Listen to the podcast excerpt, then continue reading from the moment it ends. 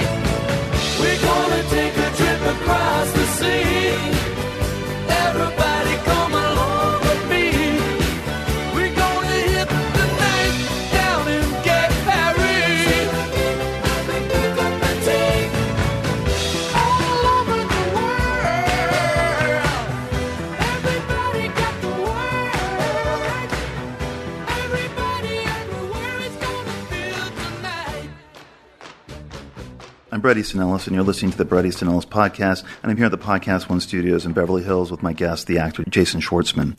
Uh, warning: We believe and we don't believe in the idea of spoilers on the podcast. We don't care.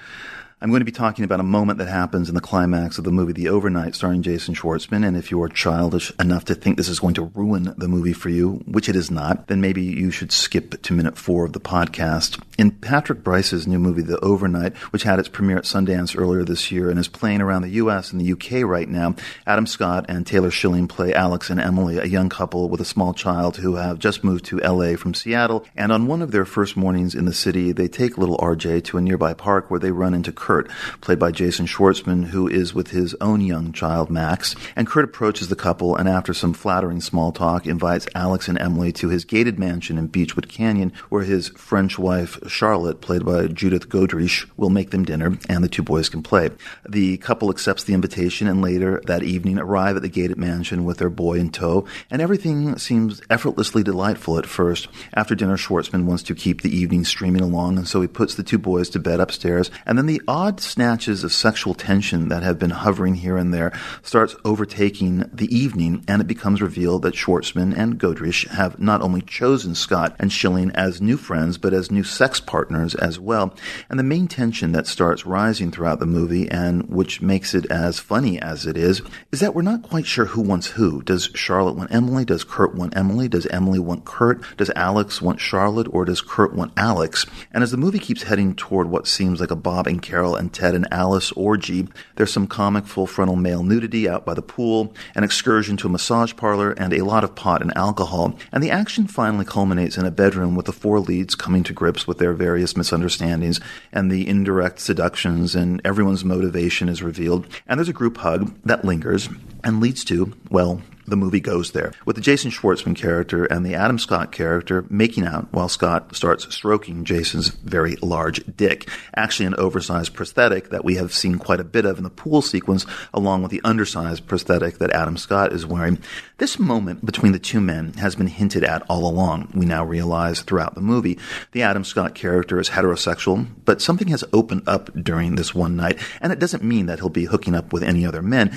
It's just that an opportunity has presented itself, and the Schwartzman character, who is more sexually open to any possibilities, verging on bi, has made a strong case as to why this should happen. This moment isn't funny, it isn't played for laughs, it's sincere, as the two men fall in the bed and their wives lay next to them. Now, this scene, in this moment we're in, had to happen in movies at this point. Anything less would have been evasive, a cop out. And though I didn't expect it to happen, once it does, it's a jolt because at this point, the overnight exposes every other bromance, male bonding comedy as a kind of phony, inauthentic movie lie. Not because every straight guy in real life is going to bone his best pal, but within the confines of a genre, maybe in the modern era, starting with Butch Cassidy and the Sundance Kid and The Sting, in the fantasy world of movies, where everything ultimately is a metaphor, it often makes more sense if the dudes stopped acting cute with each other and just admit what's really going on between the lines in the script. This sex scene in The Overnight is ultimately interrupted hilariously, and I'm not going to reveal what happens next. And I'm not saying that Overnight is a, a great movie or anything, but this moment is still one of 2015's bravest and most revelatory in American movies. Yes, it has been that kind of year where there is not a lot to get excited about except for a Pixar movie and a new Amy Schumer comedy, and that's about it. And it opens the gate for young actors to explore just about anything sexual after this. Now, the movie has only made about a million bucks so far theatrically, but it only cost $200,000 and was shot quickly over a period of two weeks. And in this DIY moment where there are so many boring, well intentioned, earnest indies made for this much money, the overnight, by comparison to most indies, has a savvy and somewhat commercial setup and plot. And it could have been a skit on SNL or it could have been a raunchy R rated studio comedy starring Seth Rogen or Jason Bateman and Will Ferrell or Zach Galifianakis, though probably without the dude on dude action. And yet the overnight's heart is ultimately conservative, much like Judd Apatow and Amy Schumer's Trainwreck ends up being. Still a very funny, large scale comedy, but demands that youthful things be set aside so the responsible adult can now soberly get married and take care of the family. So the overnight and Trainwreck are not transgressive necessarily, but why I'm talking about the overnight is that it's just the movie that finally says, yeah, this can happen. No big deal. We can go there and it's okay. This can be part of the comedic conversation and there's no reason anymore to be afraid of this. Now, I'm talking about this movie because Jason Schwartzman is on the podcast and he's been around for almost two decades in American movies and television. And the last few years, he starred in the HBO series Bored to Death, created by Jonathan Ames. And he has created slash developed a new series with his cousin Roman Coppola and Alex Timbers called Mozart in the Jungle, whose first season can be seen on Amazon and it stars uh, Gael Garcia Bernal, Malcolm McDowell, Bernadette Peters, and Saffron Burrows. And it's based on Blair Tindall's memoir of her professional music career in New York. She's an oboist who played in the New York Philharmonic in various Broadway shows. And it's really about the comic cutthroat situations she has found herself in. The show is a comedy. And it continues the mass exodus of talent leaving the movies or a certain kind of movie that is no longer made. Let's make that clear. And entering into the artistic freedom cable TV offers, and not network TV, let's make that also very clear, but cable and streaming services like Amazon.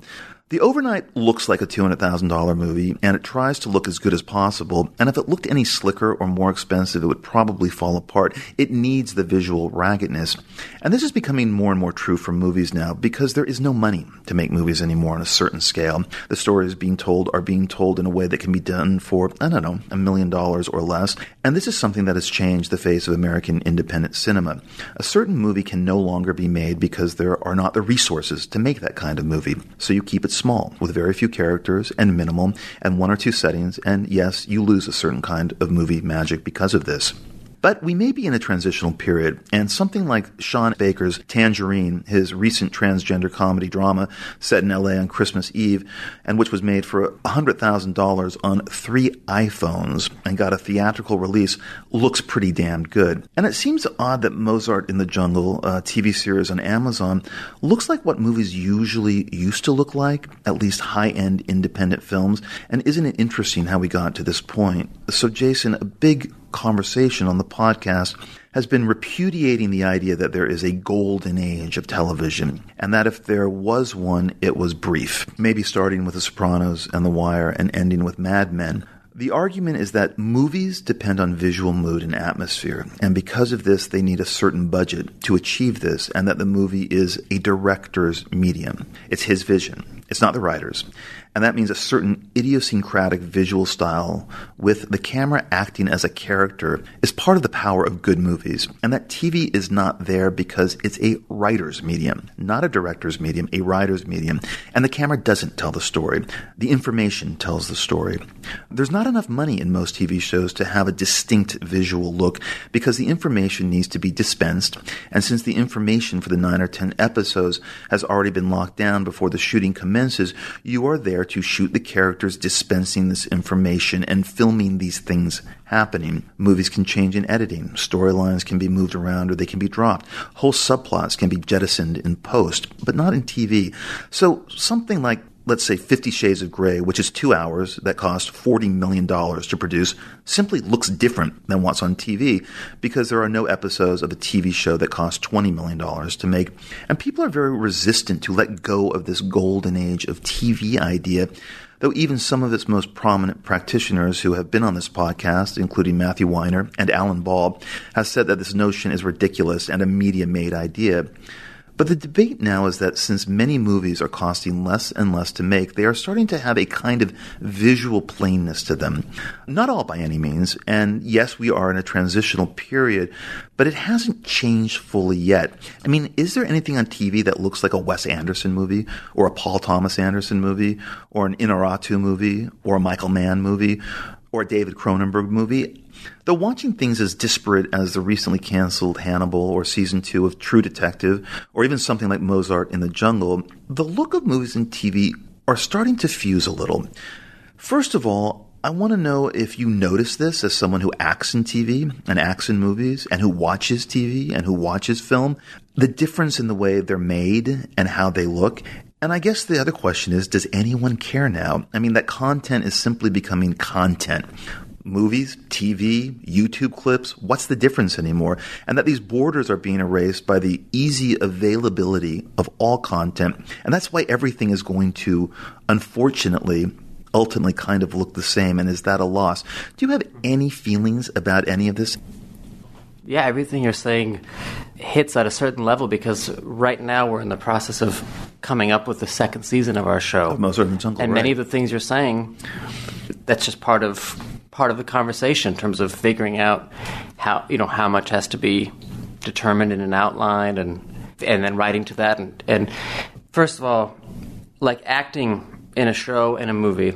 Like I was just in this Wet, Hot American Summer prequel, Mm-hmm. Right. and it was the most precise blend of being in a movie and being a television show. It's a series. It's, it's actually a series. It- well, yeah, it's a series. I it, it's a you know it's a mini series, Right, mini series. right. But it's all because there's a lot of actors in it and who, who are now very successful. You know, returning cast members from the original movie. Um, they very tricky schedules and it, uh, everything had to be very figured out and it really was like a jigsaw puzzle to get everybody there so when I worked on Bored to Death, for instance, Jonathan had a very clear idea of the season and a very detailed outline. And many of the scripts, most all of them, he had written, which is very unusual. That said, certain things are still coming together, and the priority goes to the, getting the first scripts ready to shoot, and then you sort of go from there. A- and at times, maybe you'll shoot one episode and then scenes from the one right after it. Like on a movie, though, because the whole script is basically usually figured out. Like in the overnight, the movie is bookended by a scene in a park, basically right.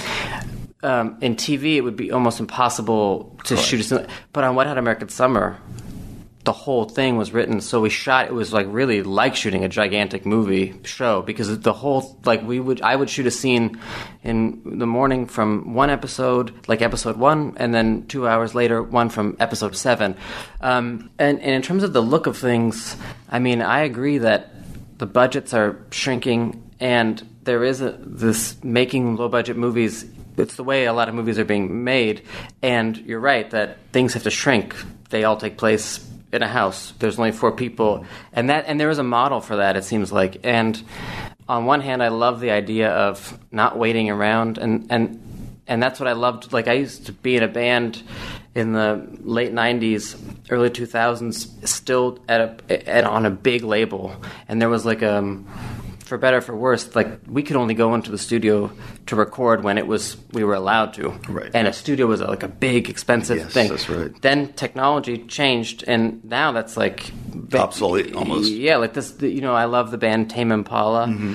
and um, you know he makes that in his house. You can Yeah, watch videos of him, and he's just like he hits record in one room and then runs into another room and starts playing the drums. And it's amazing sound. and it's yeah. amazing sounding. So all of it's changing, and um, you know, I. But maybe there is a way like where you could you could listen to that Tame Impala album and you wouldn't believe that it was done Right. uh, in a man's house. Maybe there'll be some way, like who knows, they'll invent some way to make a movie for hundred thousand dollars that will look like some um, beautiful, super slick movie with uh, you know with that quality. But I I do know like when I'm I only really have seen a few television shows, and to be honest with you, it's it's not even. I don't even try to compare the two things Right. because um, going, especially to a movie theater, it's it's to me the ultimate experience. It's it's so nice. It's we are all focusing on one thing, and we are watching it, and we are we can't pause it and whatever when you're watching something in your house, if it's especially a you know a show or something, it it just I don't even can think of it as like the same thing, even if it looks incredible. They're just different to me, and I wonder what it would be like to go watch a series in a movie theater, just Yeah. because the the environment also like plays into how I feel about something. Do you think that people miss the idea of a kind of visual grandeur that isn't a Marvel movie? I mean, I think part of the global appeal for a movie like The Grand Budapest Hotel was how visually inventive it was, mm-hmm. how cinematic it was, how unlike TV it looked. And you can't get that kind of experience yet. Yet on TV, and that people wanted to see that movie as a theatrical Right. experience because of I don't know how delicately handcrafted it might be, how how tactile the imagery was, and that maybe on TV. I don't know how Grand Budapest Hotel looks on a TV screen. Yeah. know seeing it like at the ArcLight. Yeah, Well, however you feel about it, Wes Anderson, and we can go into the sure. pros and cons of Wes. As a as an auteurist, as an auteur Sure. Mm-hmm. filmmaker, one of the last ones in American movie making, you know, that's a statement, and it is and it is something that whether you like Wes's movies or not, you just cannot deny that there is this mind at work, this sensibility Mm-hmm. at work, and that there is a playful visual grandeur to it that you just want to see on a screen, Mm-hmm. you know, on a big screen, not necessarily on an iPad. And I think that is what's leaving the cinema experience. Sure, there's Age of Ultron. Sure, a good one like Mad Max Fury Road or whatever. Movies that use the medium to take advantage of their bigness.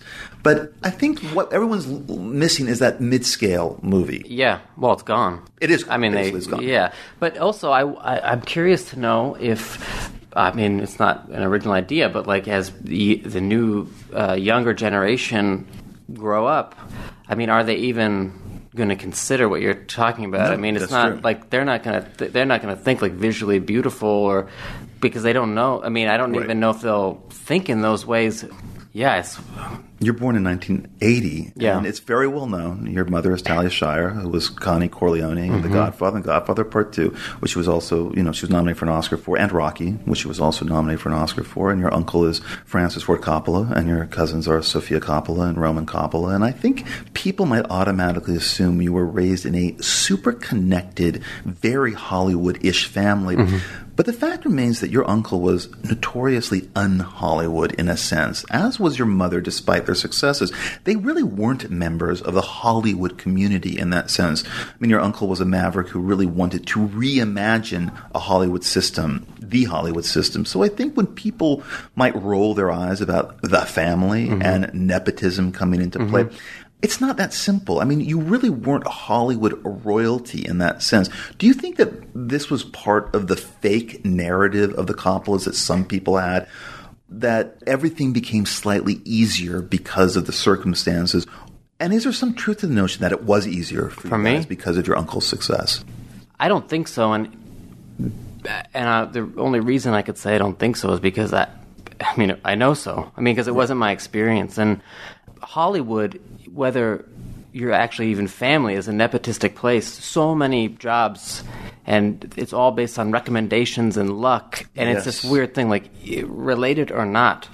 Um, I, I hear it all the time. It's like I have a friend who's looking for it. Can we? Ha- it's just part of this business, whole thing. yeah. That said, I, my belief is that if you were acting or directing or something, uh, at a certain point, I, I would think that nepotism Is meaningless. yeah, uh, I mean, I, I don't. I mean, I'm not trying to say, well, uh, I'm I'm still working, and so it doesn't exist. But I do think that if like someone got a job because of who they were, and it was unjust, Right. it wouldn't last. It, Maybe they wouldn't keep working. But um, my mom is so on Hollywood. It's ridiculous. I mean, it's ridiculous. We we live in a. We, I grew up in a very nice house, and that might be the only like real thing that you could mm-hmm. say. All right, and I went to a private school. Right. Beyond that, it was shockingly um, lo-fi. I mean, my mom detests Hollywood, mm-hmm. and, and she still talks about Hollywood as if it's like some gang of people that are trying to like get you, or like the fox and Pinocchio. Like she's mm-hmm. always like, it's always like, be careful. Even now, I mean, even the other day, she was like texting me something like, you know, you may hear this, you may hear that, but watch your back. I mean, it's literally it's like a, it's fucking unbelievable. One of the things we have talked about here on the podcast with certain guests are their memories of growing up in LA and their high Yeah. school experiences. The writer Michael Tolkin in the early to mid 60s at Beverly Hills High, the writer Bruce Wagner in the early 70s at Beverly Hills High, Matthew Weiner in the late 70s, early 80s at Harvard School for Boys, my own experiences in that same time frame at Buckley, Brandon Boyd uh, from Incubus at Calabasas in the late 80s, early 90s, and Ariel Pink in the early 90s at Beverly Hills High. And you're attending Windward uh, in Culver City in the mid 90s. And what are your memories of LA at that time? And what and what was that high school like? I mean, I've heard a lot about Windward. Uh, I've never been there. I don't even know if I really knew anyone who Yeah. went to Windward, but it is like Buckley, where I went, a very, very small school. I think Yeah. Buckley from nursery school. Were you a lifer? I entered in uh, fifth grade. Yeah. Well, uh, I can't speak for Windward now, but my experience was in the beginning, it was incredible. My older brother, Matthew's five years older than me, and that's like the he. I think he had like this incredible. Like I would go pick him up from school, and there'd be girls like in bras sunbathing on their cars, and it had a like, and it was, uh, and I sort of got the last taste of that. Like uh, it was, a, it was like really like it seemed like a paradise. Like the dean of students would be playing chess with kids and it, it was nice and there were great teachers like incredibly inspiring teachers. And it wasn't like crossroads which is another private school here which their arts program is pretty formidable it seems like. And the, i mean i know a lot of people went there and the, the things they learned were they just it was beyond anything that we had um, at the time. And i loved it. It was hard in the beginning. Seventh grade was a real um, shock to my system because I came from a school that was a bit more loosey goosey um, and amazing, and I think gave me like freedom as a kid to ex- explore. And but when I got to school and there were like actual grades, Right. I was screwed. Well, another thing that happens to you when you're, I don't know if you're 13 or 14, where your father dies. Yeah. And were your parents still married at that time, or were they, were Yeah. they, they were still married? Yeah. I mean, I can't imagine how this affects someone because my father died when I was 28. and Yeah. I still had a hard time Yeah. when he died prematurely at 28. I can't imagine at that age, with all the things that you have to deal with as a young male adolescent, Yeah. this hits you. How did you process it and how did you deal with it? And how did it end up affecting you Sure. for a few years afterwards? Well, as you know, it's as you say too. It, it's revealing itself constantly, um, but especially now that I have kids, Oh, it also like hits. It takes a different thing. But I mean, to be honest with you, it was a moment where it, the circumstance was odd because um, his uh, funeral was on my 14th birthday. So I had like a we had a funeral w- and then a wake slash birthday party. So I had a cake, um, but everyone we had just come from the actual cemetery, um, and that was like a moment in my life where I, what like uh, I do I was handed a birthday card. It said "Happy Birthday" on the outside, and the inside it said "We're so sorry." And um, Cannot make this up. you Cannot can't. this up. And and honestly, like that was sort of the moment where I laughed, and I just I think that that was like a, though I didn't probably like think about it in these exact terms, I felt life is very weird. How happy and sad are just like they're so close together in a weird way, or you know, it's, this is absurd. And I kind of laughed, and and maybe that was a defense. Like maybe I was laughing, and and you know, but it it was um it it was a strange moment where I kind of like thought everything was it was beautiful and meaningless. I can't describe it. Um, it was weird. I saw Bottle Rocket, uh, Wes's first movie, when it came out in, I think, only one theater in LA in February of 1996. And I was dating someone in New York who had come out to visit me in LA while I was out here for a couple of months during the winter, visiting family and friends and escaping the cold of New York. And so I wanted to go to a movie. And he really wasn't into movies, but we went to an early matinee in Century City as long as we could go to the beach afterwards. Hmm. And we were in a huge empty theater, and I think we might have been only two of five people in it. And I loved the movie, and he fell asleep. And something new was announcing itself in American movies in that period. There was a new voice, a new look. It was highly stylized, yet very personal. And it was a big moment. And I thought Owen Wilson's Dignan was this genius creation. And I also thought foolishly that Bottle Rocket was going to be a big deal and people were going to be talking about it. But really outside of the industry, that really didn't happen. And then seeing Rushmore in December of 1998 on the Upper West Side, where it played for one week for Oscar consideration, it was just this kind of confirmation of Anderson's talent. And it was, again, a once in a lifetime role for you. Mm-hmm. This kind of star making role in the best prep school movie ever made. Rushmore cost around $20 million to make in 97 $98. And that is, that is the figure bandied around on the internet.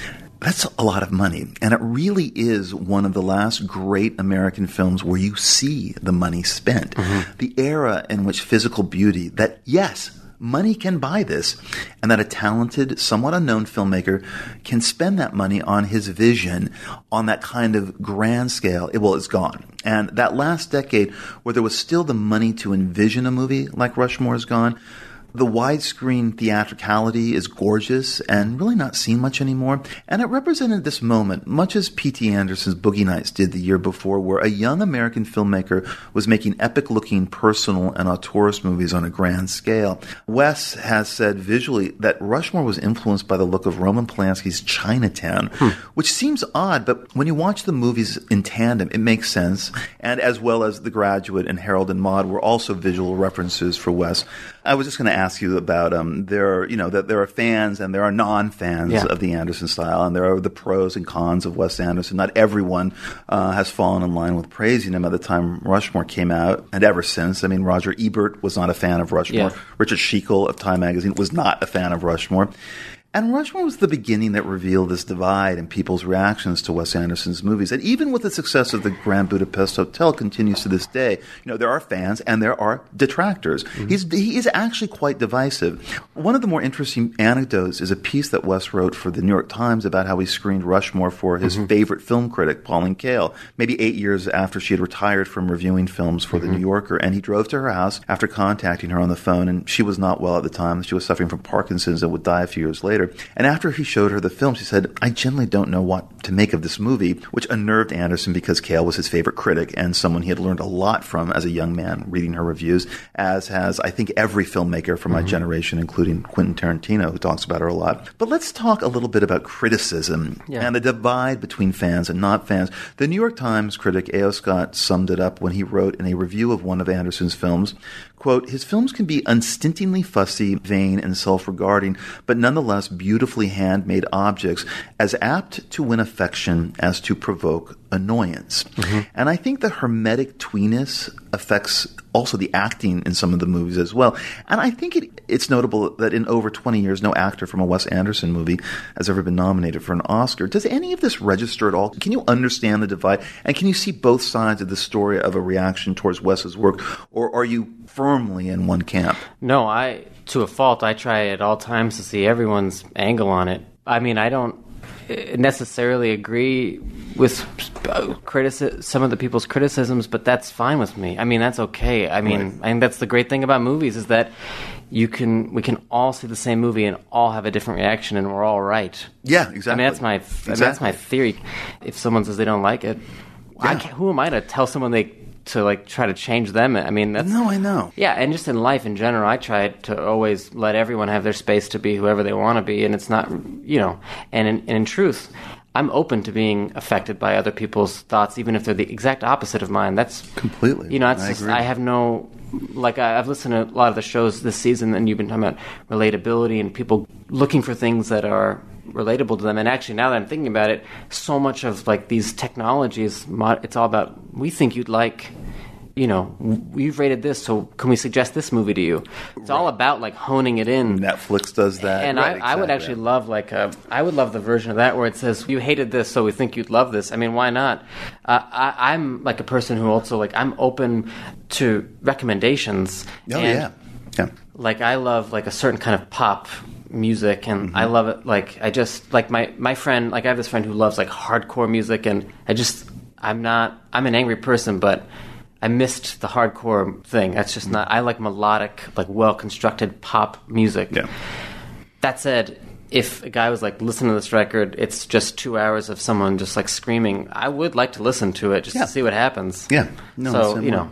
So I, in terms of Wes, I think it's absolutely fine if someone doesn't like him. I do like it. Obviously, it's he is my I think my mentor, and is my best you know one of my best friends, like a brother to me, and has had a profound effect on my life. And I know the work that goes into them, and I also, in terms of like the way things look, you know, more than anyone I know, that's not like a put on Right. thing. I mean, that is just somehow That's an emotional his thing, aesthetic. That is just Yeah. what comes out of him. Yeah. And I remember him talking about it to someone.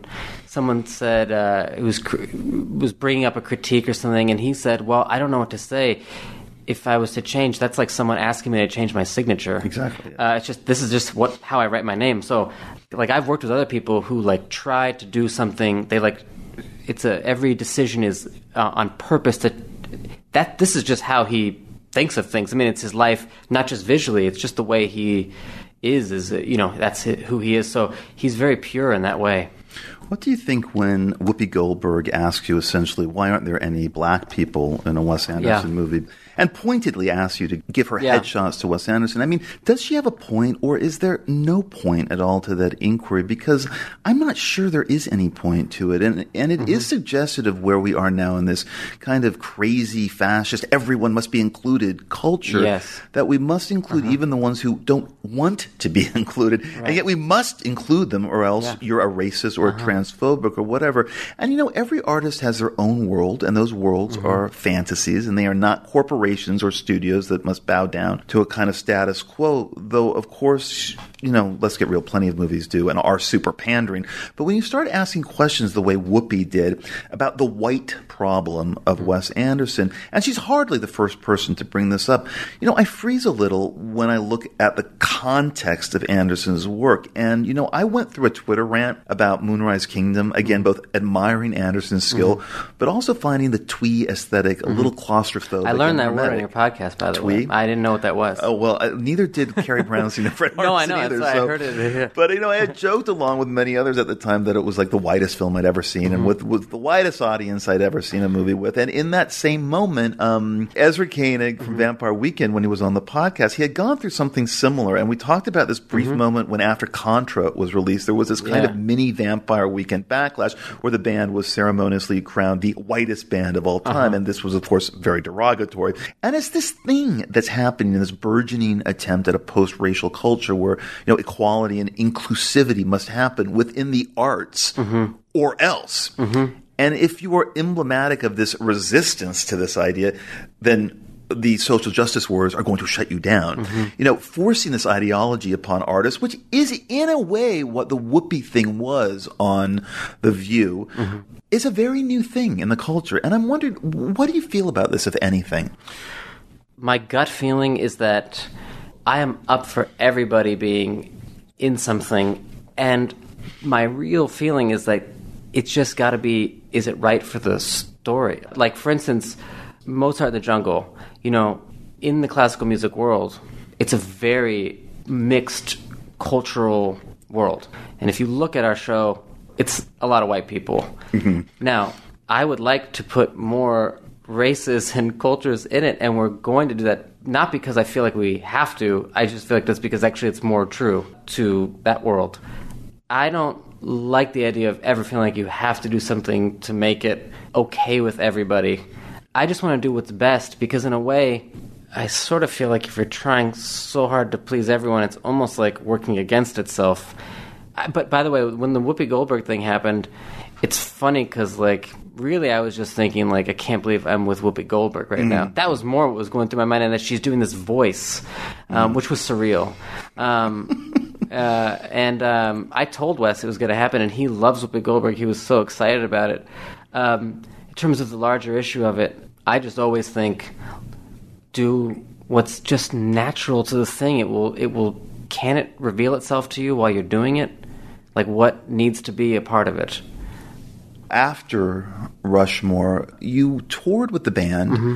People tend to forget you did make other movies. You made CQ, you made Spun, you made Slackers, you Mm-hmm. made Simone, but you really didn't have a leading man role until I Heart Huckabees. Mm-hmm. And that David O. Russell, which I knew you guys were working on something before then Mm-hmm. that didn't pan out, but that David O. Russell really writes this script and writes this part for you Mm-hmm. to star in. And I loved I Heart Huckabees. It was one of my favorite Thanks. movies of that decade. I went in expecting to hate it because the reviews were so divisive. Mm-hmm. And I was thinking, oh, could it really be this bad? And then I realized that most of them just didn't get it. I don't want to be a movie snob and say, guys, you didn't get it. But I Mm-hmm. Really believe they didn't get it. And I think the reputation of that movie will get better and has gotten better. But I just was taken with how funny and fast and sharp the whole thing was and how Mm-hmm. it was completely correct about everything, about human behavior Mm-hmm. and the way the world works within this rapid paced slapstick comedy. And I ended up seeing it more than a few times. Um, your mother also has a brilliant Yeah. cameo in that movie.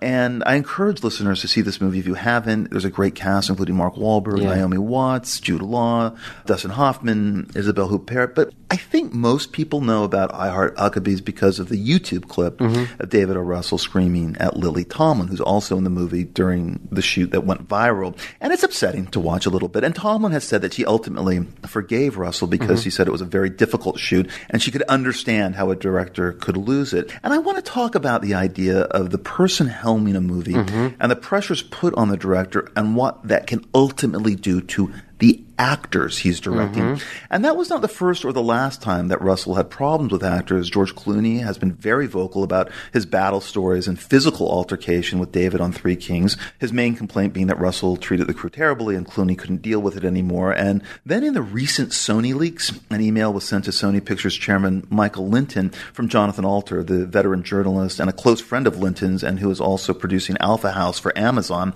And in the leaked emails that were private and never supposed to be public, Alter writes in what seems like a back and forth about whether to keep Russell's deal with Sony.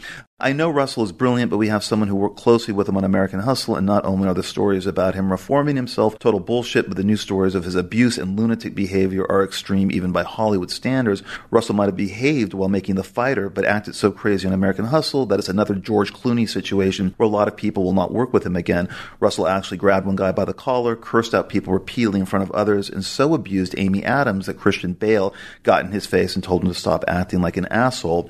He treated the crew like shit, demanded his own bathrooms at all times, and frightened people as he famously had on Three Kings. Lynton replies back, I'm not sure why you're asking here. And then Alter writes back, not asking you anything. I'm just figured you might not always get the intel you need if you were considering signing him for another film, which they do not do. Now, the leaked emails made international news. I love demanding bathrooms. And well, I I What demand bathrooms when I when I have to do something like Yeah, that too. Like- that doesn't seem like a like a problem at all. But that's the one thing that stops me about this whole thing. I love but, that the guy's just like writing it, this and this and, and demanding bathrooms. And but there's not you know there's not a peep from Amy Adams or Christian Bale Mm-hmm. about denying any of this, about clarifying any of this. It's just total total silence. Now the question really is about all of this. Did you ever see any problems? Was there any of that kind of pressure when you were wor- working with David O. Russell? And if so, what did you think caused it on that set? Or have you ever seen other directors you've worked with crack under the pressure of making a kind of studio movie or making any movie? Well, I don't think he crack. I don't. I see. I don't view it as like a crack. I mean, but I first of all, I'll say that for the most part, like even though I love everyone to have their own feeling and I try to give everyone their space, my preference is to be in a somewhat positive environment because I, you know, there are directors that are really tough, and I've you can't get along with everyone. I've definitely been in very uncomfortable and not fun situations, and it sucks. But whatever. I think it sucks because the it's a lot of work mentally, you know, to be on a set, and the hours can be brutal. And if you're, it could just be that much easier if everyone's in a somewhat good mood, or there's someone who's not like easily offended. Yeah. Um, but you know, I watched like the Straw Dogs, the making of the old Straw Dogs on the Criterion DVD. You should watch it. There's a great miniature documentary that was made at the time, and Sam Peckinpah. I mean, the way he unwinds between takes is he has a door,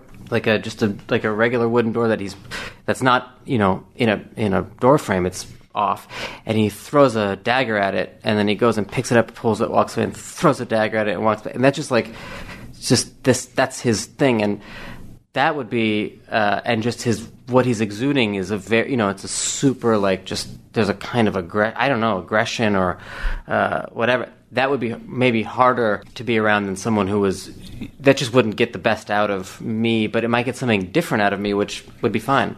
Um, I always think about this in terms of like the experience and the work. They're not always connected especially in movies like the product and the experience are very often disconnected. You know you hear about people like like as the more you work and you know actors you meet people they talk about how was it? Oh, it's, oh everyone's laughing it's the best it's so fun and you see it and it doesn't feel like that when you watch the movie. In terms of david i um i would work with him again. A- and that's i guess the most simple way of saying it is that that movie was a very significant thing for me. He he did he wrote it for a long time with me in mind, and we really worked together hard. I would go to his house every day, and we'd go on hikes. He lives in near Mandeville Canyon, and I just found the best way to do it was just to be around him all the time. And I'll, I would work in one room with the script. He would be doing stuff with the production, but anytime there was ten minutes, we would just go for a walk. And um, I mean, what can I say? I think he's an artist, and I think what's interesting about his movies, you look at those, all those movies are so different. The beginning ones, I mean, Film Disaster, Spanking the Monkey. Not a lot of directors do that, like kind of a s- spread like that, but they all do have a, you know, he does always come at it from a slightly different angle, especially with the dialogue or you know what characters are interested in. But yeah, I, w- I would work with him again, and I don't think he cracked. I just think he's a he's a unique person, and it was unfortunate that that was just cap- happened to be mm-hmm. captured. yeah. and we live in such a weird time when now people are doing fake set Outrages outbursts. Yeah, that it's make- right, insane. right. Like, I mean, honestly, people lose it all the time. I mean, people do just lose it. I mean, they've been around, especially like you know, everyone's talking. It's like, guys, everyone can shut the fuck up. Like you know, cinematographers like, I need everyone to.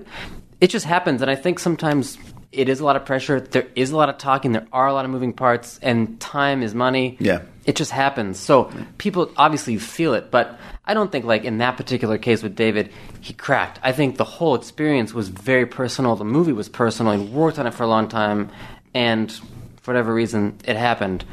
It's true. Thirty minutes later, we were working again on a scene.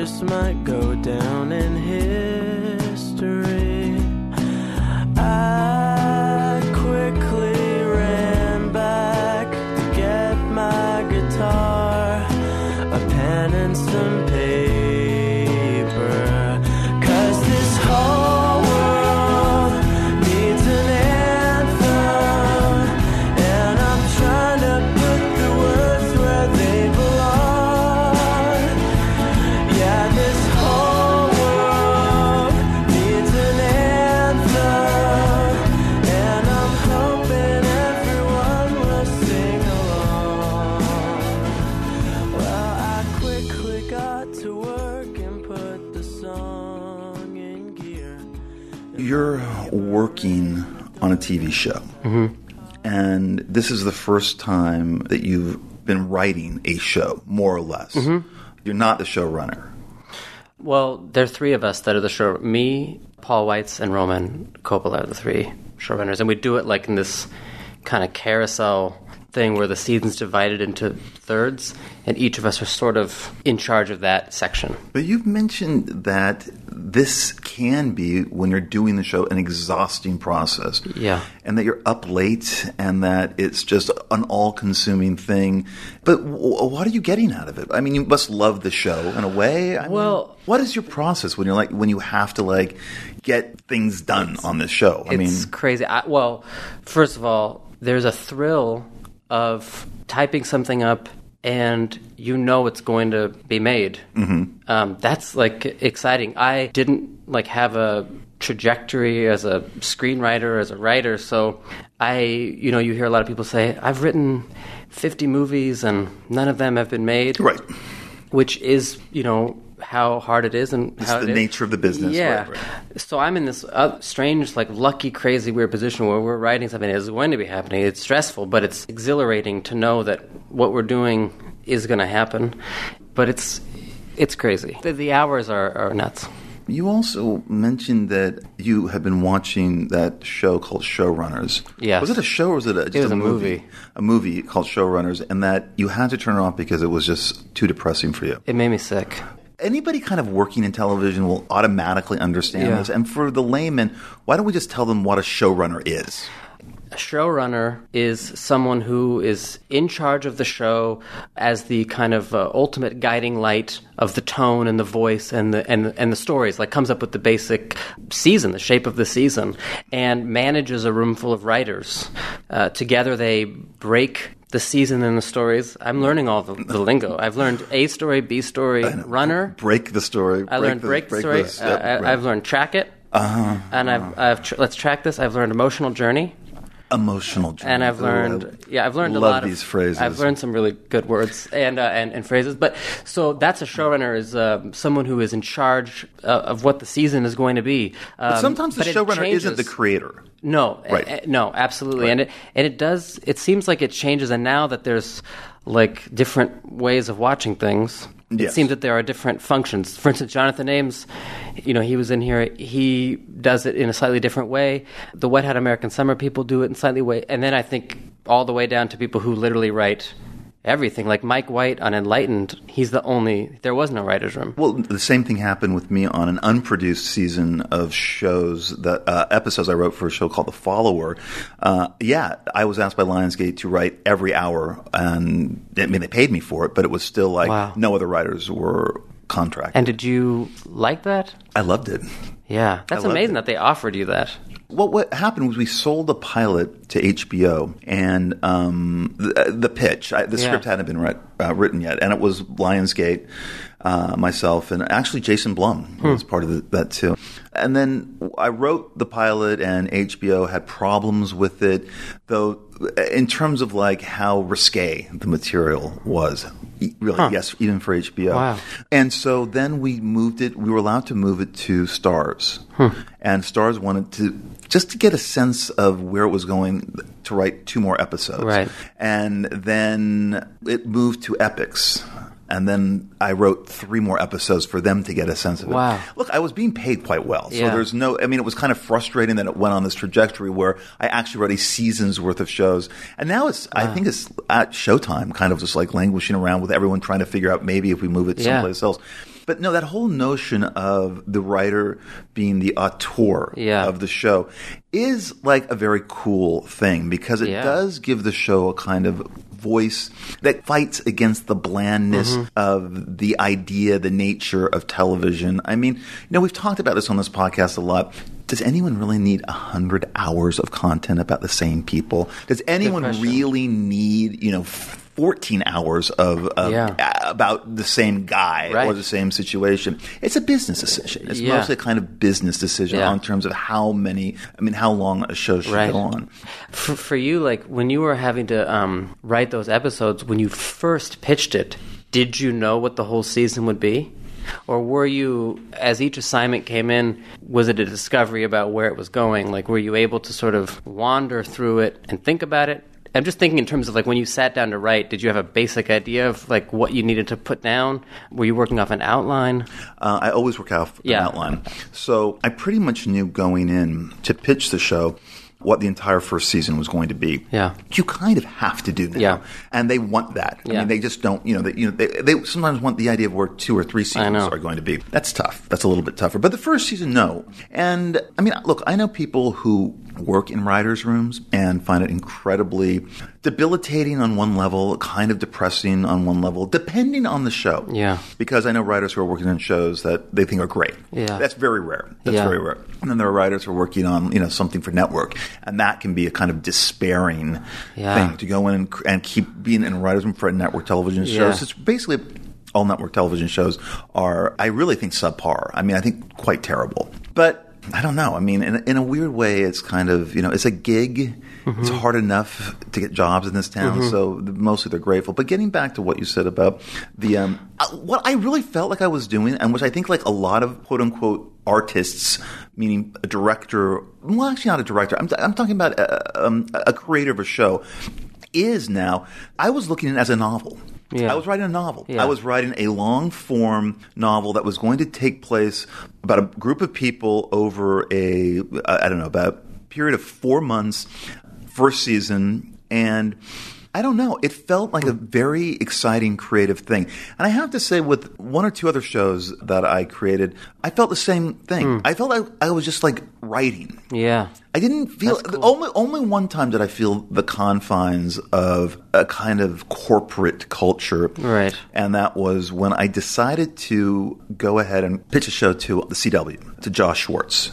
And so he liked it and bought it and I was prepared because it, it's a very different vibe writing for cable companies. Hmm. Showtime and HBO and Starz, it is a completely different vibe Yeah. than because you usually at one of those places have like more or less one point person Yes. who you kind of deal with. Right. And on network, you would get a call saying, "Okay, can you be on the phone in an hour?" And they they'd send a list of the people who are going to be on the call, and it was hmm. it could be sixteen people hmm. on the call and giving you notes, and then your hmm. producer is kind of helping you out with it. But the rate at which you moved through the development process at the network mm-hmm. was shocking and quite scary and exhausting on a certain level. Now, again, I mean, it is changing because, as you said, people are creating stuff for. You know, I just sold a thing for uh, for a web series, and the notion is that okay, each episode is eleven minutes long. We need eight of them for a season.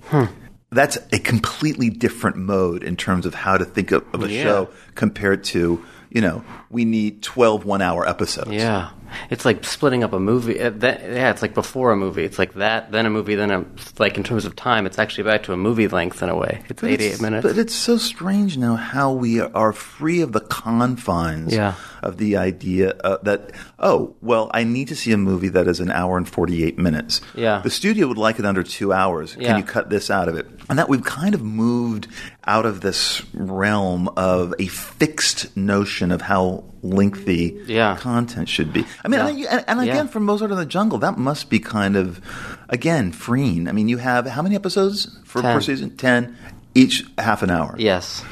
So it's like you're basically shooting like what a five-hour movie. Yeah, but you know what's funny It's like I was just when you were saying it was like a novel when you would be writing, because I think one thing for me that's you know, and I'm doing it with two other people, and, and we also h- hired a great um, group, small group of writers who were who were helping, and some just came in to consult, which is. A new, you know, I'm learning about, it, and that's a new thing. People will come in and kind of look at what you have and talk to you about it. Oh, I've been offered is- that job. I've been really, offered that job, it's yeah. actually really nice because it's a fresh perspective, and the person just talking to you, and then you kind of take, you know, it's like notes, but from someone you respect their, their notes and can give you like some in- insight. But the thing is, like when you're writing it, it's tricky sometimes because they it's supposed to be thought of as one big thing, and yet it's when it's subdivided into these little half hour things. If you were watching a five and a half hour movie, every half hour something there's not a beginning and a middle and an end to every half hour in a, in a way, like to a big five and a half hour movie or novel, but in a show, does it have to happen? Like, could you just have 30 minutes where nothing happens? Because in a big movie, that would be kind of part of it sometimes, in a way. Uh, of course you could, So but I think don't you though? I mean, as we both uh, have overseen shows or written shows, I mean, I do want a climax of sorts Me too. in each, and, and I No, think the viewer too. does too. So, so they just it just is like automatic in the nature of writing a, a Yeah. show. Like, I want something to lead up to something and then happen, and I then know. how does everyone deal with it? Or do we just go straight to black, and you're gonna have to wait till you know? It is time? so hard. Like literally, I have these white hairs in my beard. I know from the show, like a president goes white, like when they go into mm-hmm. office. I know what's happening, and it's so hard. And I sit there and you just, I'm staring at it, and you're trying to follow it, and at the same time, you're like. How do I do this? But it's too late for me to start watching tons of television to try to learn how to do it. To be honest with you, I can't. That's probably best. I'm just trying to do like probably I'm, best that you're I'm almost like doing an imitation. I'm writing like an imitation of what I think my wife is watching. We watch a lot of re- reality TV. So I can tell I. you. By the way, I just discovered Bachelor in Paradise last night. I had never watched that show. it's way more. Int- I loved Bachelor in Paradise Mm-hmm. because if you watch The Bachelor, The Bachelorette, if you don't like The Bachelor, The Bachelorette, the season is kind of uninteresting in a way. Mm-hmm. yeah. But I like there's can be lots of men and women here. I'm said to my wife, why haven't I known about this Right. show? That's a separate issue. Okay. But I'm trying to watch these shows, and like when you say things happen, like I'm just trying to learn the form of it. In the beginning of the episode, does something happen that they react to, or can it happen later? And also keeping a lot of characters in play. It's hard because we have a lot of great actors, and I'm just trying to make sure all of them, like what I'm thinking about at the end of the day is like when I hand the actor the script, that they feel like we worked hard for them and g- give them something fun. And that's sort of my goal. And, but trying to do it all the time is kind of hard because it's like it's you're cutting down other people's stuff. But i remember like as an actor i'll walk on a set with sides and you're like reading the sides and you can see the writer standing there and you're just like oh just please don't let me ruin their dialogue and like uh, butcher their stuff and just feeling kind of scared. And I also kind of thinking god it's so easy like they wrote it and now they can stand there and watch us like suffer and try to figure this out. But then on this end of it last year i remember like walking on a set with sides and just thinking like oh god please let them like these words and like feeling this like sense of responsibility um, in a way that I hadn't anticipated, and also dealing with actors. I'd never dealt with actors before, like the egos and the and the moods, or what they need, or advice, or. I've never been in a position to ever give an actor any type of input. Mm-hmm. And in, honestly, I sort of feel like I'm going to let the actor lead the way. Although that's not how I prefer to work in my when I work, I like to be given a lot of rules. I, prefer that. No, I notice this with actors, and I even on uh, all the shorts that I've made. And the thing that surprised me the most was how much the actors needed from me as the director, and how important that relationship Yeah. was. I was completely thrown off by it. Like I, I thought because of how we were shooting some of these shorts that I shot, kind of guerrilla style. We, we would, I would hear from my producer that okay, we got a house, we got the cameras, we're going to go shoot on Saturday. Come up with a thing that will fit in with the rest of the shorts we're Wow, making. yeah. And uh, this was actually these shorts were are really the basis for what uh, we're going to be doing at Fullscreen with this web series. Uh, we kind of made it Right. as a as a, a showcase to say, all right, this is a this is a much bigger series here. But Yeah. this is our this is our kind of Yeah. impressionistic ideas. You've talked about this before, like shooting downtown at night, like Yeah. running. Okay, yeah. and I, I'm so surprised when I talk to certain actors. I couldn't believe that these actors on this a Persol ad that I made, Mm-hmm. which took about three days to shoot. I could not believe when an actor came up to me and said, "You're so nice to me. I can't uh, believe this." I said, "What do you mean? I'm just like giving you. I'm answering your questions." And he said.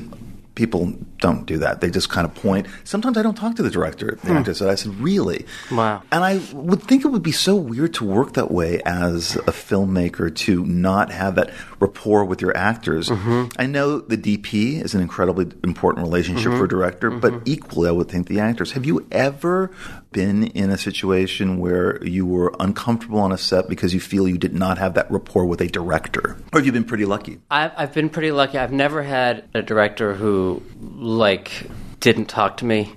I hear stories about that kind of more like it seems like with action type things where there's so much going on and it's about explosion. You know, like I've I've heard more of the, that those types of stories, or maybe on stories where a director is very overwhelmed and maybe it's just their personal style. I've been lucky to um, work with people who are pretty good at you know articulating what they want and for me like the more i can know someone the better in a way because it's sort of like if you're making someone a mixtape i could make a mixtape that could have all kinds of music in it but if i sort of knew what kind of music you liked generally i could like really try to give you a mixtape of songs that you might like. So I like to like get to know the person, which is a luxury. I mean, not get to know them like I have to be best friends with them because I've definitely worked with people I don't know them. I don't even yeah, I don't, I don't know their phone numbers or anything. But the more I can know someone, the better. But sometimes that's like a luxury, and also those are in situations where I've had a part that takes up a lot of the movie. Like I worked on a movie last year. I had a small part in it, and the director he was the awesomest person to me and so nice to me and kind to me. I didn't have time to become his friend because he had two stars in the movie he was trying to manage. What so movie is this? It was Big Eyes. Oh yeah, yeah, yeah. Yeah, so Tim I was, Burton film. Yeah. so I basically felt like I'm not going to waste Tim Burton's time and say like, what do you think about my character? And like he has to worry about Amy Adams and Christoph Waltz and focus on them. So that you know, as much as I wanted to bug him and ask him questions, I sort of was like. That was kind of my. I was just. I wanted to hang back and um, just watch. So I don't need to have like a super intimate relationship. But he's he was so nice. By the way, he was amazing. But it must be different on a Wes Anderson movie because you've done so many, Yeah. and you also wrote a, a script. Yeah. For Darjeeling. Darjeeling Limited. Yeah. But I would imagine that for someone like Wes Anderson, that the the set is uh, probably not chaotic. Is probably very set up in terms of someone who's been doing this for twenty years. Mm-hmm. No matter how elaborate the movie is, that there's a guy there who's making this, who's pretty sure of knows exactly what he wants more or less. And that must seem kind of different from directors who sometimes, you know, you talk to actors who worked with Terrence Malick Mm-hmm. and just go, I have no idea what I just did. I don't know how I just Yeah. gave 10 months of my life. Yeah. And this is what came out of it. And that's why actors are usually quite bitter about working with Malick and Yeah. won't do it again because, you know, an actor gives Yeah. themselves over. I mean, even Sean Penn was talking about Tree of Life, which is personally, I think, a really good movie Yeah. Mm-hmm. and I think kind of amazingly done. And the most successful of these later day Malick impressionistic Yeah. things. But even he said, I had, I mean, I was told it was this and I gave it to him. And then when it was all reassembled in editing, I felt like I'd been completely betrayed and that that was not really Yeah. the, the way that a filmmaker and actor relationship should be. And I also wonder if it's some, uh, how different it is with someone like, I guess, Patrick Brice, who Yeah. did The Overnight, which is essentially his first movie. I know he has a movie called Creep Mm-hmm. that he did with Mark Duplass, which is kind of a two-hander, and I think they just made on their own by themselves Mm-hmm. they just- without. They just went with a, a camera, Them and a camera. Mm-hmm. just the two of them. But The Overnight's different. I would just wonder. I mean, is I guess there's a kind of camaraderie-like feeling um, when a bunch of people get together and are making this movie that they all believe in. Mm-hmm. So the notion of someone being difficult and kind of messing that up usually you got, that's got to be resolved pretty early on or else it's just going to mess up the shoot but what was it like working with him on that with Patrick. yeah It was awesome. I mean, there wasn't. We had no time. We did the whole thing in ten nights. The whole movie was made in ten nights. So it was this weird kind of combination of like you know you're tired at night and it's there's a kind of like giddiness like punch drunk giddiness because it wasn't like you're getting your body ready to do that. You just start cold shooting at night. And there was something fun about it. The city you know the sun goes down the lights come up and what you know honestly what happens is most people uh, on movies nowadays and me too everyone has a phone with them and they're you know you're just like Yeah. having but everyone was asleep that we knew when we were making that movie so there was a kind of a an right amazing so no one really was looking at their phone what was there to look at it was so weird. Like there was an amazing. You know, the crew was only fourteen people, and there was an amazing kind of quiet intimacy about it that made it. I don't know. It, it didn't. See, it was not chaotic. Um, and it was also not stringent or, or like tough at all.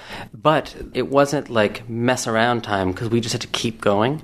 We shot like eight pages a night, and we shot it basically chronologically. So the last scene in the bed where we're all kissing, and it was the last thing we shot. Is it difficult to do a scene like that with Adam Scott? I mean, I've never seen you do that in a movie before, and I know we've gotten to the point where, first of all, we're actors, we have Mm-hmm. to do this, but still. That's an intimate thing to kiss another actor, a male actor, in a kind of the, the beginning of a sexual kind. Uh, you know, Yeah. was that hard to do, or was it just like it's just part of the script? Uh, you know, I know that we, we're thankfully moving into an age where we're not locked in the puritanical notions of sexuality Right. that I definitely grew up with, even in. LA in the 70s or the 80s, there still was, compared to today, this, this freedom people have, Yeah. which is, I welcome it. I- Is it different, or is there still remnants of that? And maybe there are still remnants of that because that's kind of what gives that scene its buzz, the electricity in it. Was Uh-huh. It difficult to shoot? Well, I think that for everyone, just leading up to it, the whole time you're shooting, it's sort of like this thing that's waiting at the end of the shoot. There's going to be this scene where we're going to kiss, and then we're going to lie in bed. You're going to give me a hand job. The girls are going to kiss. They're going to get into bed, and then all four of us are going to start kissing. That's just sort of waiting there. Especially ten days. It's not a lot of time to like. You know, I met. I literally met Judith, who plays my wife, the day I started shooting. Shook her hand, and we started shooting. So it's like well, in 10 days, that's going to happen. And I don't even think in my real life I've moved that quickly. um, yeah, so that's, un- and I think Adam, you know, he was a producer, and he said when he watched the dailies, the first take of it, were kissing, and then everybody at one time or another started giggling. Um, because I think it was like a release of just whatever. But one thing that was nice about the way we shot it was it was kind of choreographed, but kind of not. Like so, we got in this huddle, but mm-hmm. then when the kiss started, was sort of different every time. How many uh, times did you do it? Four times. Mm-hmm. And uh, it was like I think in the beginning it was just it was more just like w- how is this gonna work and it but I I always it was a it sounds like kind of cheesy to say but it was kind of a really beautiful night because that scene is not supposed to be funny. Right. and it's truly like this really intimate thing and the room was intimate. The crew everyone was and it was um i think the first time i kissed him there was a little it was a release of tension. And i didn't expect like the goatee i was thrown by the goatee in the beginning like on on my skin his goatee. But what was more awkward was getting the hand job. Yeah. to be honest, because having to look like sexually pleased or happy mm-hmm. is a weird thing on camera. like, what am I? Mm. You know, I, that took more than the kiss. I remember, like after the first take, thinking like, how do I look when this is happening? I don't know how to be right now. Do I Right. lie? And what do I? So you know that was, was uncomfortable. I feel that way during real sex. So yeah, you, and and I do too. And then so I think that's why the camera being there was like, gosh, I haven't thought about this, but it was ended up it was wonderful. how much as a performer do you feel the need that you need to project a kind of likability? Because because what's so interesting about some of your performances i mean again listen up philip being the main one and why it was such a jolt and why i think it really is a huge step forward for you not that you weren't a really good at film actor before oh. then was this is immersion. Like i'm going to go for it you know First of all, I'll talk about relatability. Relatability is an odd thing. I mean, I'm always curious about what makes someone a huge movie star or pop star. Like, why, why them? And it's so interesting when sometimes people are like called an everyman or they're like the everyman that can. But those people, like in their personal lives, are like so far from being an everyman. So what is it about them that what relating to them? What is it? And I'm so curious about what makes people go, that guy's awesome. He's like me. I'm like him. Well, just an, just an aside, uh, Matthew Modine, who often thought the same thing him. as a young actor, said he was trying to figure it out too. He was trying to figure out when he was 26, 27, what makes a guy a big American movie star? And he started to look back and he realized, oh, they kill a lot of people. Interesting. That it was from John Wayne on to Stallone. They all kill people, and it was like something that he realized. He even said Tom Cruise uh, in in the Top Gun movie. Uh, he just said, "I realized I'm never going to be able to do that because, you know, I'm a pacifist and I don't believe in that." But anyway, I interrupted you. But that's what that that, No, that was his takeaway. No, and that's interesting, and it's it's a I get that, and it's a kind of like it's a that's an '80s actor. That's exactly because in the '80s that was like now you can be a huge star, and it's it's not even almost about you. It's the movie that you like are lucky enough to be in that like gets you to sometimes those things. I Because think. people don't care about movie stars in the way they once did. well, I- Millennials and younger people, they don't care. Yeah, I mean, you know, th- that's one thing, but the likability thing, for sure. Like with Listen Up Philip, for instance, you couldn't think about him being likable. You just had to hope that he would be like compelling. Right, exactly. Like, like in the beginning, I talked. We Alex and I talked about it though. We were like, i i should we make him likable? Is there a version where he's more likable? And we talked about it. And any attempt to do that just made him seem passive aggressive. And Yeah. you know, it just wasn't right. It, it's extreme. You know, he's an extreme. Like he's thinking that way. But I don't know. You know, it's sort of built into me like in a way like my mom is an avid connoisseur of like 30s 40s 50s movies and knows a lot of them and is just you know and, and books and myth greek myth and redemption and she's really like that's and i wonder if in some way that kind of like big string like sweeping strings and like a guy turning around at the end and like mm-hmm. it that's sort of like part of my memory bank growing up. Mm-hmm. And I, I don't think it was until like more recently that I started to think that like you could not like or or or, or not totally trust the main person in something. Uh, that's a new newer thing for me to be thinking about. You know, Well, it's so strange that your mother was starred in maybe the movie that kind of set it off, The Godfather, where we do have at its center a Totally. very morally complicated Oh, yeah. person, Michael Corleone, Yeah. who begins with a kind of idealism or a kind of he knows about his family. Yeah. He knows what they're Yeah, capable yeah. of. And as he tells Kay, perhaps prophetically, the Diane Keaton, he says, That's my family, Kay, that's not me, or something Yeah. along those lines. And then, of course, he becomes the family. door closes. And that is really the point where American movies really began to get interesting with Uh-huh. these morally complicated leads at the center of them. Yeah. And now it's rarer for movies to be made on that scale where Yeah. that kind of that moral complication. The um, Conversation, by the way, is my favorite film that my uncle made, but also my favorite of those movies for some reason. It's it, to me, I just I, I'm I'm so fascinated by the re, the repetition of it. This person who's sort of like locked into this thing of trying to uncover, keep returning to the same scene. I love that as a narrative thing. Um, and also making us believe that what he's believing is the truth. Yeah, it's a- it's- when in fact it's an illusion. Yeah. He's completely built this up in his head because of his own issues, Yeah. let's say. So he completely misreads the situation. Yeah. Actually, taking a sentimental narrative. Yeah. He believes Yeah. Yeah. that the young couple is in harm's way Yeah. without understanding that it could be much more sinister sure. than that. Who did the music to the conversation? My mom's first husband, That's so David crazy. Shire. David Shire Yes. did. That's right. Yeah. And it has actually become a classic score. Yeah. You really hear it in weird things.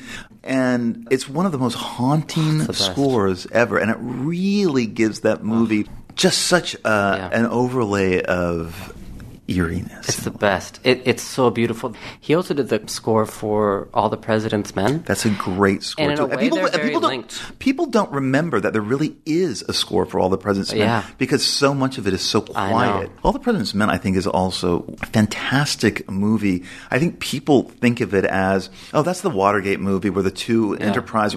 It is really a study in menace in Yeah. Washington in the summer. Yeah. Dark parking lots. Yeah. Just this kind of total unease where everyone's kind of paranoid. Everyone's worried that something Mm. Is happening. There's no violence. There's not a drop of blood.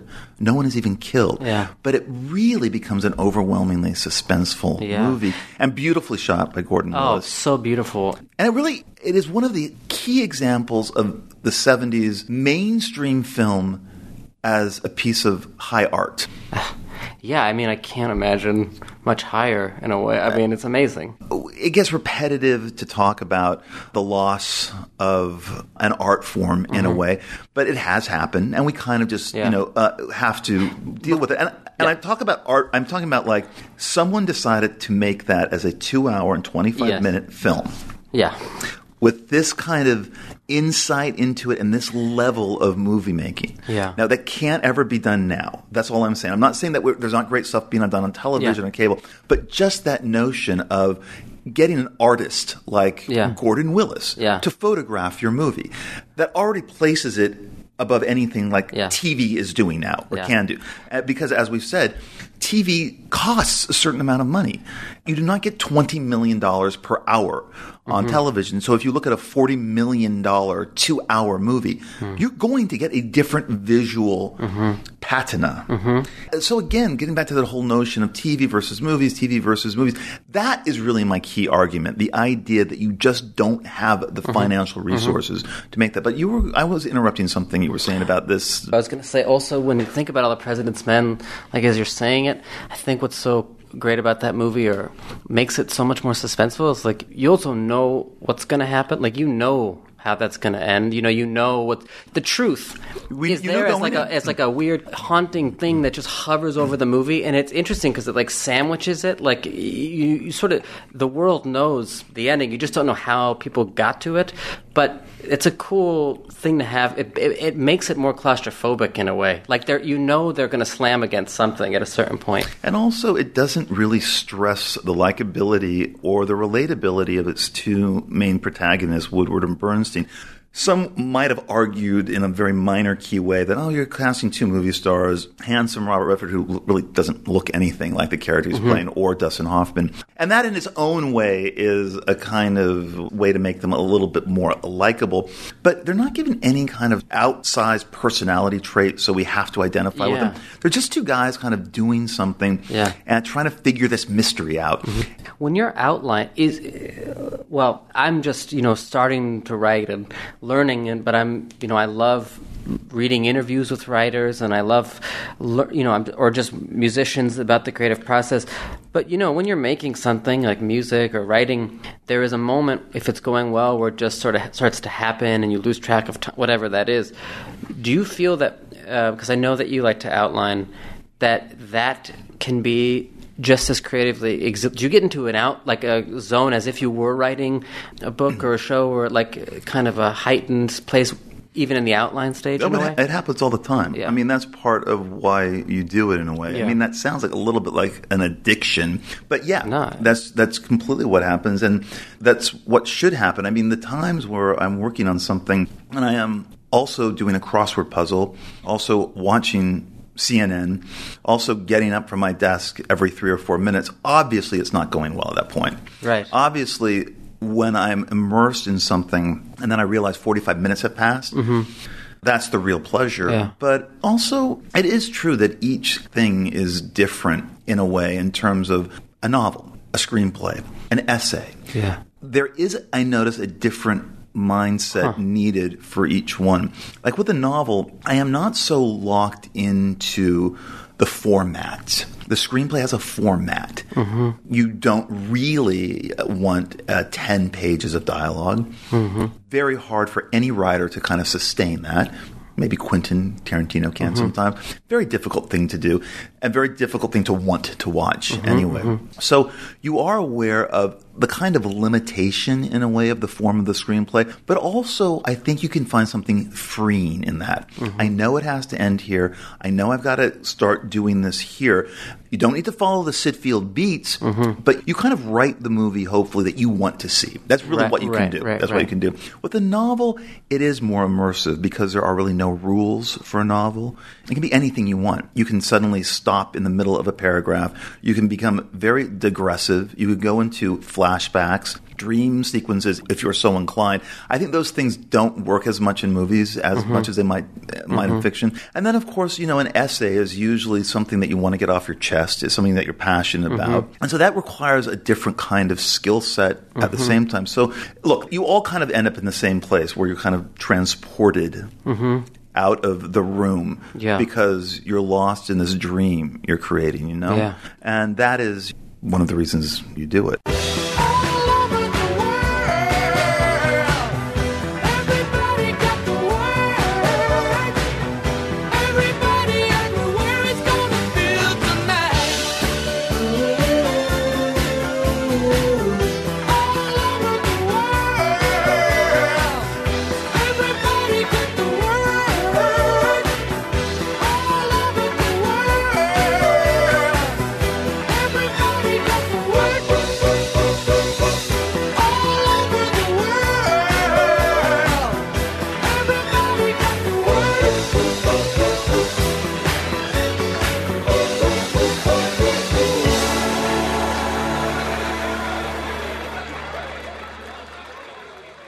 Bret Easton here for TrueCar.